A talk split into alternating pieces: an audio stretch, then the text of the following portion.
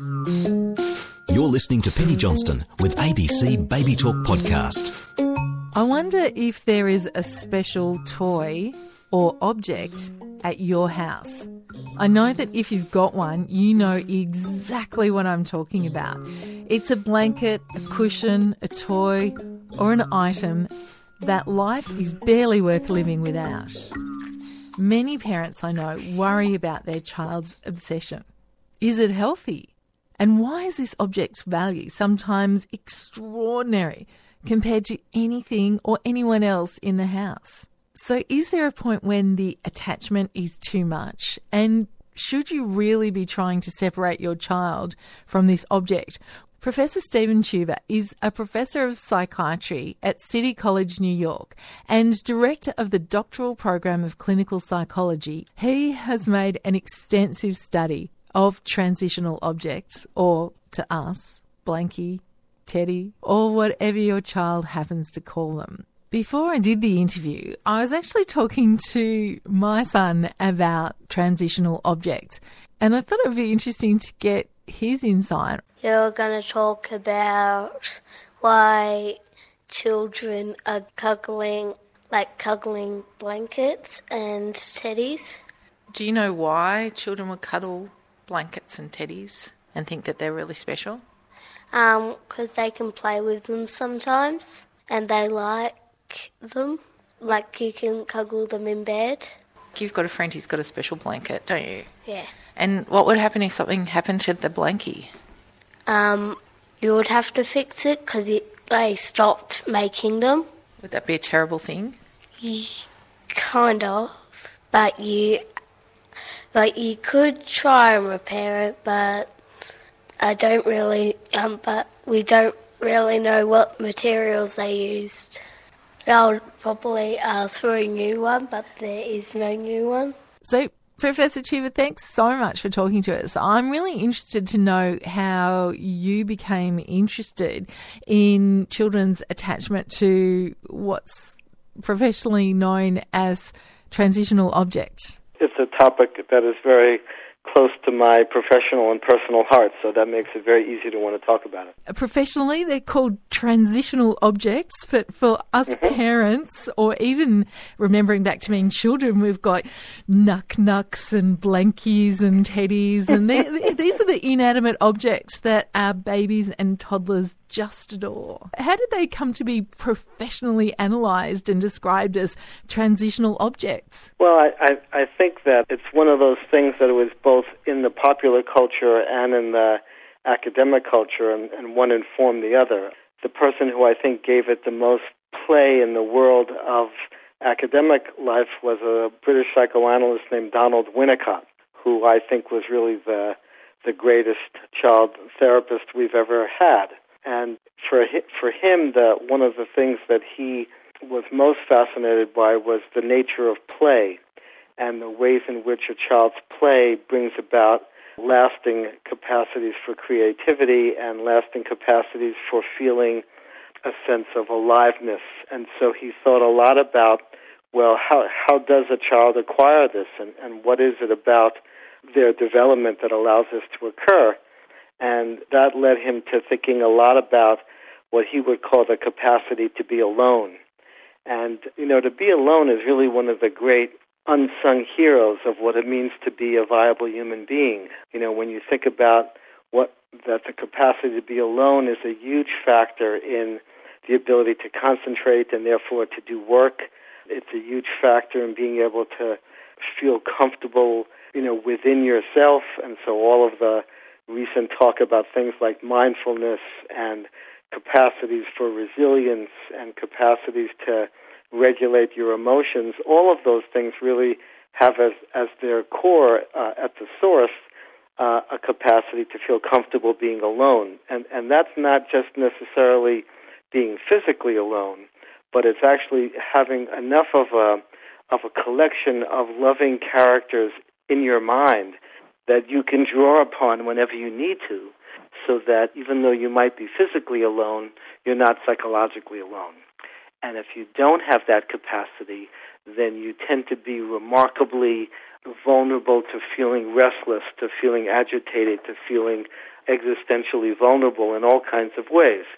The infant learns to be alone from the wonderful predictability and reliability of having attuned family and parents around, so that the more the infant knows in some way that when they have any sort of concern or fuss or distress, that when they turn to a parent, they can get a very reliable caretaking, then that gives the baby one of the great luxuries in human life, which is the ability to take good care for granted. And when you can take good care for granted, you don't have to spend all your time searching and scanning the mother's face and making sure she's attentive.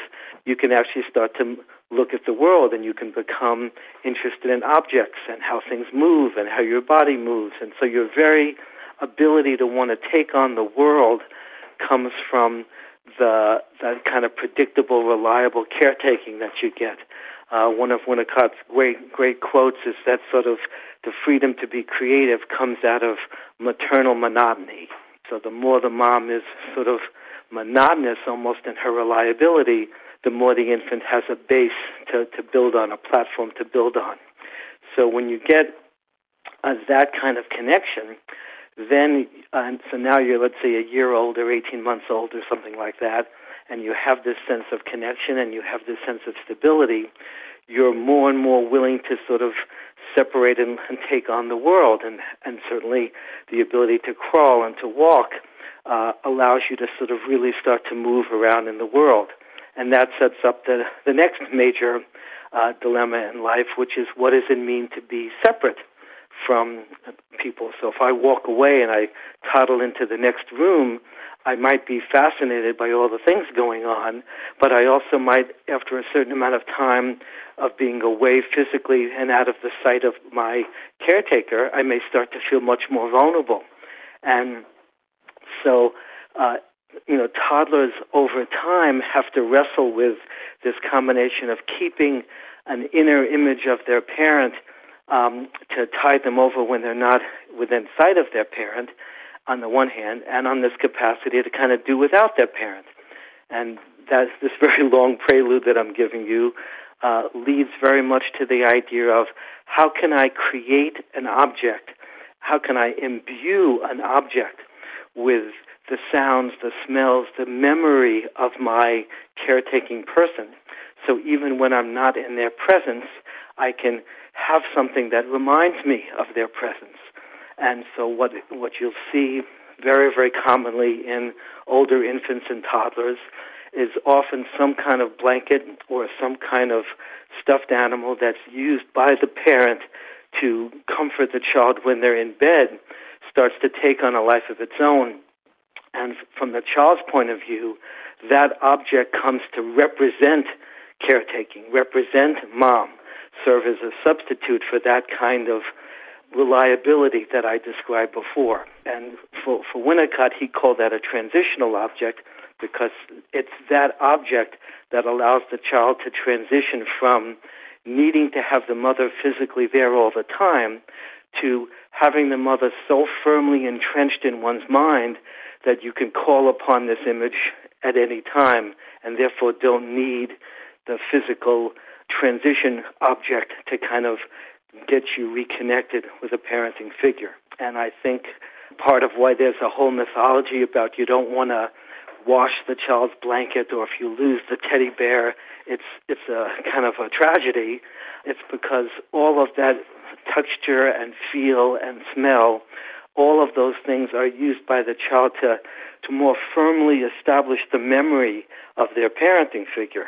And that in turn allows it to have an incredible sense of comfort. I mean, if you think about it, how bizarre is it for, let's say, an 18-month-old who's so full of life and so on the go and all over the place, to surrender to go to sleep in their own bed in the dark?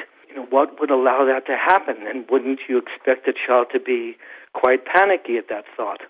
Well, if the child has something with them in bed that represents their mom, then in fact they can go to bed much more calmly because they're not completely alone. They have this representation that can actually be right close to them and hold on to it.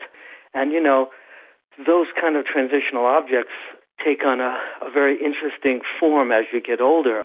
Winnicott makes an argument, and I very much agree, that a lot of what we call culture or art or religion or love of music, that all of those things are kind of the cultural extensions of that kind of transitional object. He would then call them transitional phenomena. There's things that we do. You know, you can make an interesting argument that what is a belief in God? You know, God, is God a real concrete object, or is it some kind of spiritual feeling? Well, in a way, is a blanket the real mom, or is it just represent the mom? So that in many ways, all kinds of concepts are really kind of an outgrowth of the ability of the young infant to imbue meaning to a thing that's not exactly the original person, but something that stands for the original person. It's rather ingenious, really, of children to be able to do this. Is there an age where this really kicks in? Well, I think blankets and things like that tend to kick in right around the time that a child starts to be able to walk and talk, so usually in the second year of life.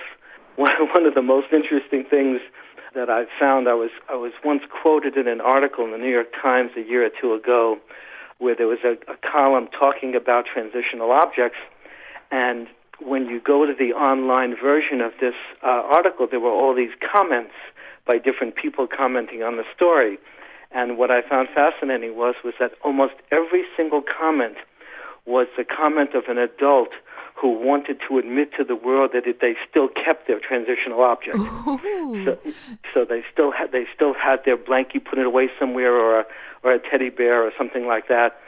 And so even though we know better and we're very much rational beings, there's a part of us, just like there's a part of us that may have all kinds of superstitions, thinking of we are rooting for our favorite team and they won a championship when we wore a certain sweatshirt, we're going to wear that sweatshirt again, you know, all that kind of what shrinks call magical thinking. You know, it is something quite magical to think that this blanket can somehow be a talisman that protects you from harm.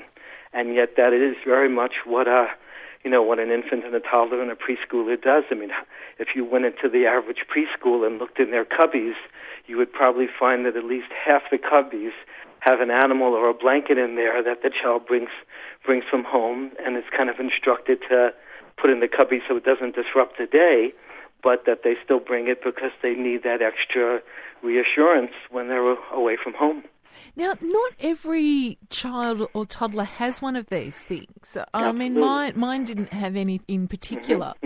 Is there a way of picking who does and who doesn't want one? Well, you know, I think that's one of those places where nobody can really answer that question well, because there are many, many children who don't have one and who are perfectly, you know, fine, loving, wonderful people. So I don't think anyone can really answer the question of why some kids have one and some kids don't. Although I will tell you that a lot of the kids who don't have a specific blanket or teddy bear may often have some other thing that they do which provides that same comfort. I'm thinking about a patient I once had who didn't have either a teddy bear or any sort of comforter, but would, with her right index finger, twirl the back of her hair in this kind of repetitive way whenever she was stressed and whenever she was vulnerable. So for her, the touching of her hair in that way served the same function as this transitional object. So it doesn't always have to be literally an object. I remember when my older son was of that age, that when he would go off to sleep, before he was fully off to sleep, he would call out and say, "Arm." And that was his signal for me to put my arm through the slats of his crib, and he would sort of stroke my arm, you know, for 30 seconds or so, and then he'd say night, and that means he was ready to go to bed, and I could pull my arm out, and he'd go to sleep. So for him, that kind of rhythmic touching of my skin served the same purpose. So kids are incredibly ingenious in what they come up with, but typically it's some kind of repetitive act. If it's not an object, it's a repetitive act that serves the same comforting purpose. So something like, we call them dummies in Australia, I think pacifiers in the United States, or thumb sucking, that's the same sort of thing? You know, I think it is, by far and away the strongest reflex of newborns is the sucking reflex. So it's very easy to have so much of their way of making sense out of the world be through their mouth. That is the way, I obviously don't have to tell you, but babies mouth things as really their first form of trying to get to know it. And they'll put almost anything possible in their mouth.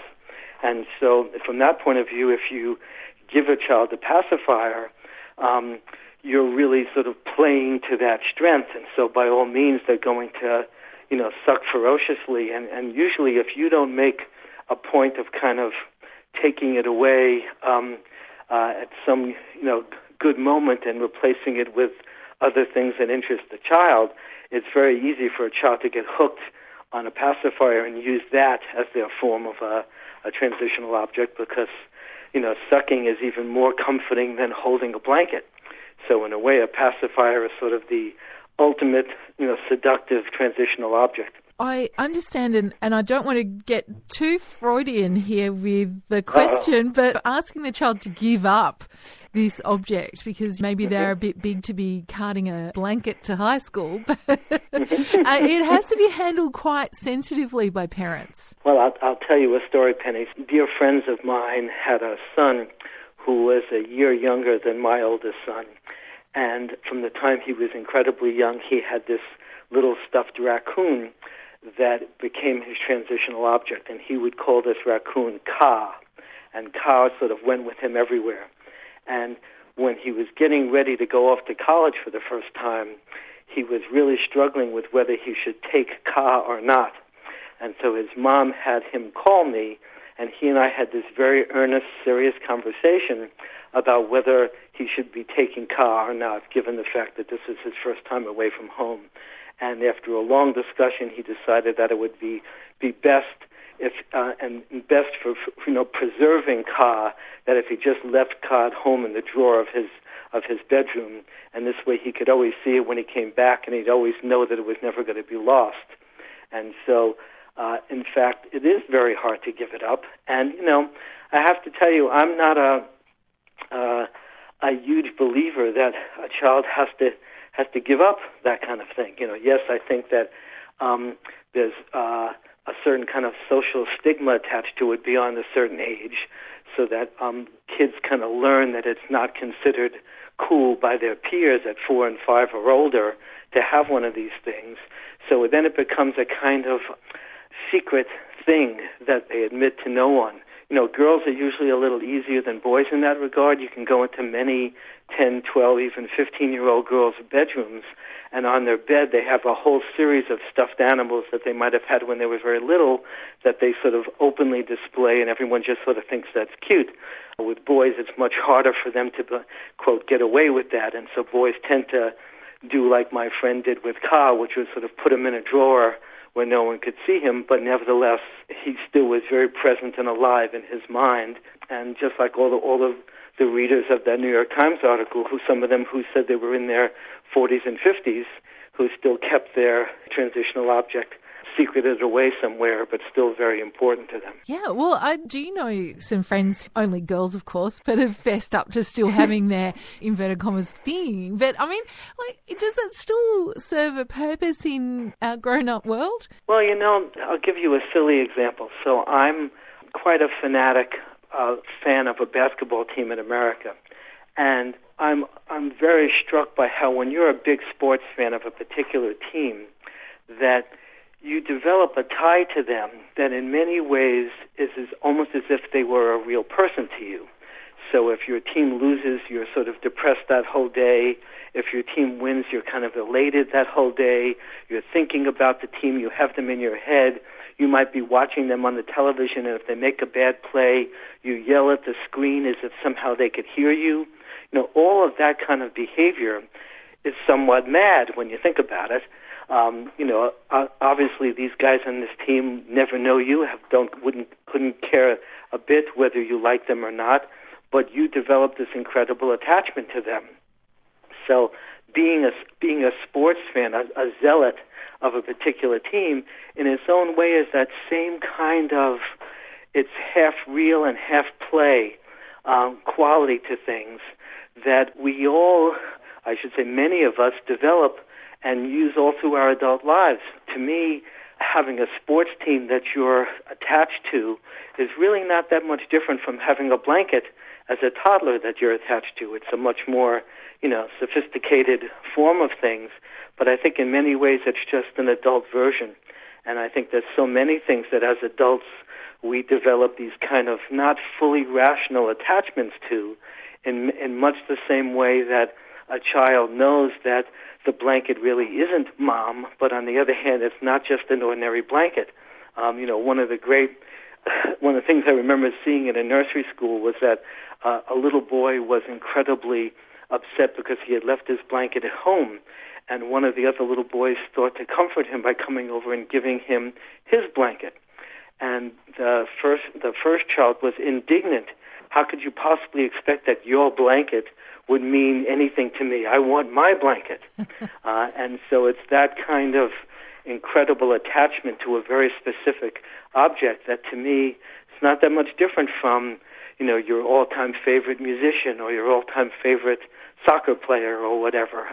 I think all of our more irrational attachments come out of that same transitional space between what's fully real and what's fully imaginary. I'll give you one more story, and I often use this story when I talk about kind of the magic of play. So I had inculcated in both my sons a love for the same basketball team that I have, and when my younger son was about 5 years old, we had a playroom in our house it was wood floors and with thin wood slats, and there was just enough space in between the slats where if you had a playing card that had the name of the basketball player and a picture, you could stand it up in these slats. And so my 5-year-old son would sort of put together 10 or 15 cards standing up, lined up with each other. He'd lay down with his stomach on the floor, and you could hear him giving a whole kind of announcing of an entire basketball game as if he was like a TV announcer. And he's completely engrossed in this and saying it very loud so you could hear it all through the house. And in the midst of this, I had to call him to come take a bath. And so when I called out his name and said, come on up and take a bath, he immediately said, okay, Dad, in a minute, and then just went right back to playing the announcing for half a minute or so, and then came up and went up to take a bath. And that experience in its own way is quite magical, because what it tells us is that he was so engrossed in the play that at that moment it's as if he was in this entirely separate world. And yet when I called out his name, he could immediately leave that world, put that world on hold, check in with me, check in with the, quote, real world, give up the real world, go back to the play world for another bit of time, and then give that up and go back to the real world. So play is this really, it's not a hallucination, it's not some crazy delusion, and yet it's a space that a child creates that's incredibly intense and meaningful at that moment, and feels to the child at that moment every bit as real as any other reality. And yet on some level the child knows the difference between that it's playing and not actual reality. And so that's part of what Winnicott was talking about, that play itself is part of that transition between what's real and what's in your mind, what's imaginary. And all of us, no matter what age we are, always carry with us both the ability to accurately perceive reality and at the same time to have a whole fantasy life in which we indulge ourselves in all kinds of ways. And, daydreams and all kinds of things like that are all other examples as adults of the same kinds of things that we see in young children in terms of the capacity to play. And, usually people who can't play or not playful or don't have a sense of humor and come across as much more wooden and sort of controlling, we usually don't really enjoy those people, and that we tend to enjoy people who have that kind of capacity for whimsy and playfulness and creativity. And part of why we so value young childhood is because we see it in almost every aspect of a healthy child. And as we go through life and get older, we tend to lose a lot of that ability because we have to become civilized and socialized. And so all of that kind of creativity and transitional objects that children have are also part of what we value as adults, even if we can't usually indulge in them because of having to be proper. I'm hoping that any sports mad dads that are a bit worried about their children being bits of sissies by having one of these transitional objects will be listening, because that's probably how they got their love for sport in the first place. I do think that's very true, and I very much want to say that having a blanket or a special doll or a toy has absolutely nothing to do with how masculine or how feminine you are. It's actually very much a measure of how fully human you are. And I would never discourage a child from having one of these things, because they're very valuable things to have. Okay, well, I'm going to call on your professional expertise while we've got you. Is what if the unthinkable happens and Blanky goes missing or falls apart in the wash? How can we cope? Well, I'm going to give you a cop-out answer, okay? So the cop-out answer is that if you're really clever, that as you see your child getting attached to a particular blanket or toy, try to get a duplicate of it and get the child to sort of spend time with either one, so that the child, both of them, have a certain smell or a certain attachment that way. And this way, if you lose one, the other one is, as a backup, is really not a big deal. If you unfortunately lose one, the most important thing that I would say to you is that one of the things that's most special about a transitional object is that it's an object that the child creates, the child finds, the child selects which one. You can put 6 stuffed animals in there, and for whatever reason, the child is going to pick one to hold on to and is going to more or less ignore most of them. So if the tragedy occurs and you lose the blanket or you lose the teddy bear, give the child a chance. Don't push the child, but just give the child the opportunity to get a substitute one, but let them choose it, as opposed to, oh, I'm going to go out and buy this special teddy bear to replace the other one. That's very well-intentioned, but it kind of destroys one of the most important things about having a transitional object, which is that it's something that the child creates on their own. And so as long as you let the child, give the child the space and the time to find another one on their own to replace it, the child will be fine. It's really part of the originality and the creativity of a child, even as young as a year old, to pick something and to make that thing sort of larger than life.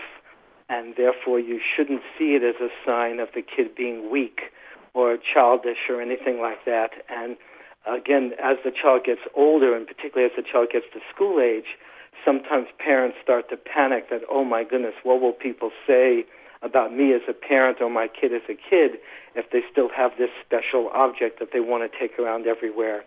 And I do think that the more you can, in a low-key way, simply say, one of the rules of kindergarten is that your lammy has to stay home, that kids can't bring their lammies to school. And, let's make sure we put Lammy in a really good place on your bed or on the living room or whatever, and you can, kiss Lammy goodbye before you go off to school, and when you come home, Lammy will always be there waiting. And as long as that's the message, as opposed to, suck it up, buddy, and you don't need this thing anymore, that's for babies, the kid will really be fine, and there's really nothing to worry about. I think parents run the risk of making it a bigger deal.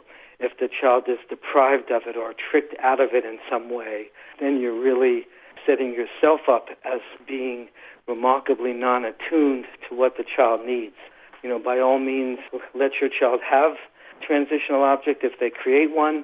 Don't sweat it if they don't, because if they don't, it means they don't need it. And when it comes time for them to kind of wean themselves from it, give them as much support in that process as possible, and whatever you do, don't throw it away, even if it becomes really disgusting.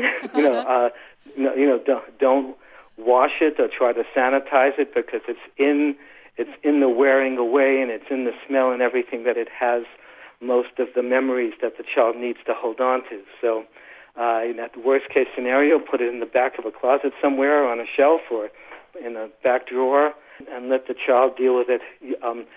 The vast majority of time, the child will just kind of give it up. It'll just kind of go in a limbo, and they'll slowly withdraw their attachment from it, and they'll move that attachment toward other things in the world. And so that is as it should be, and as long as we don't muck it up by our own anxiety, it's really a perfectly lovely part of childhood. Professor Steven Tuber, who's the Professor of Psychiatry at City College, New York, and Director of the Doctoral Program of Clinical Psychology at City College. I really hope you enjoyed this interview. Don't forget, it's part of the Baby Talk podcast, which is published weekly. You can access it and subscribe to the podcast so you don't miss an episode on iTunes and on the ABC Radio app. We're also on Facebook, Twitter, Instagram, and there is a good archive of some of our older podcasts on Pinterest as well. You really don't have to miss an episode. I'm Penny Johnston. I will see you next time on Baby Talk. Baby Talk.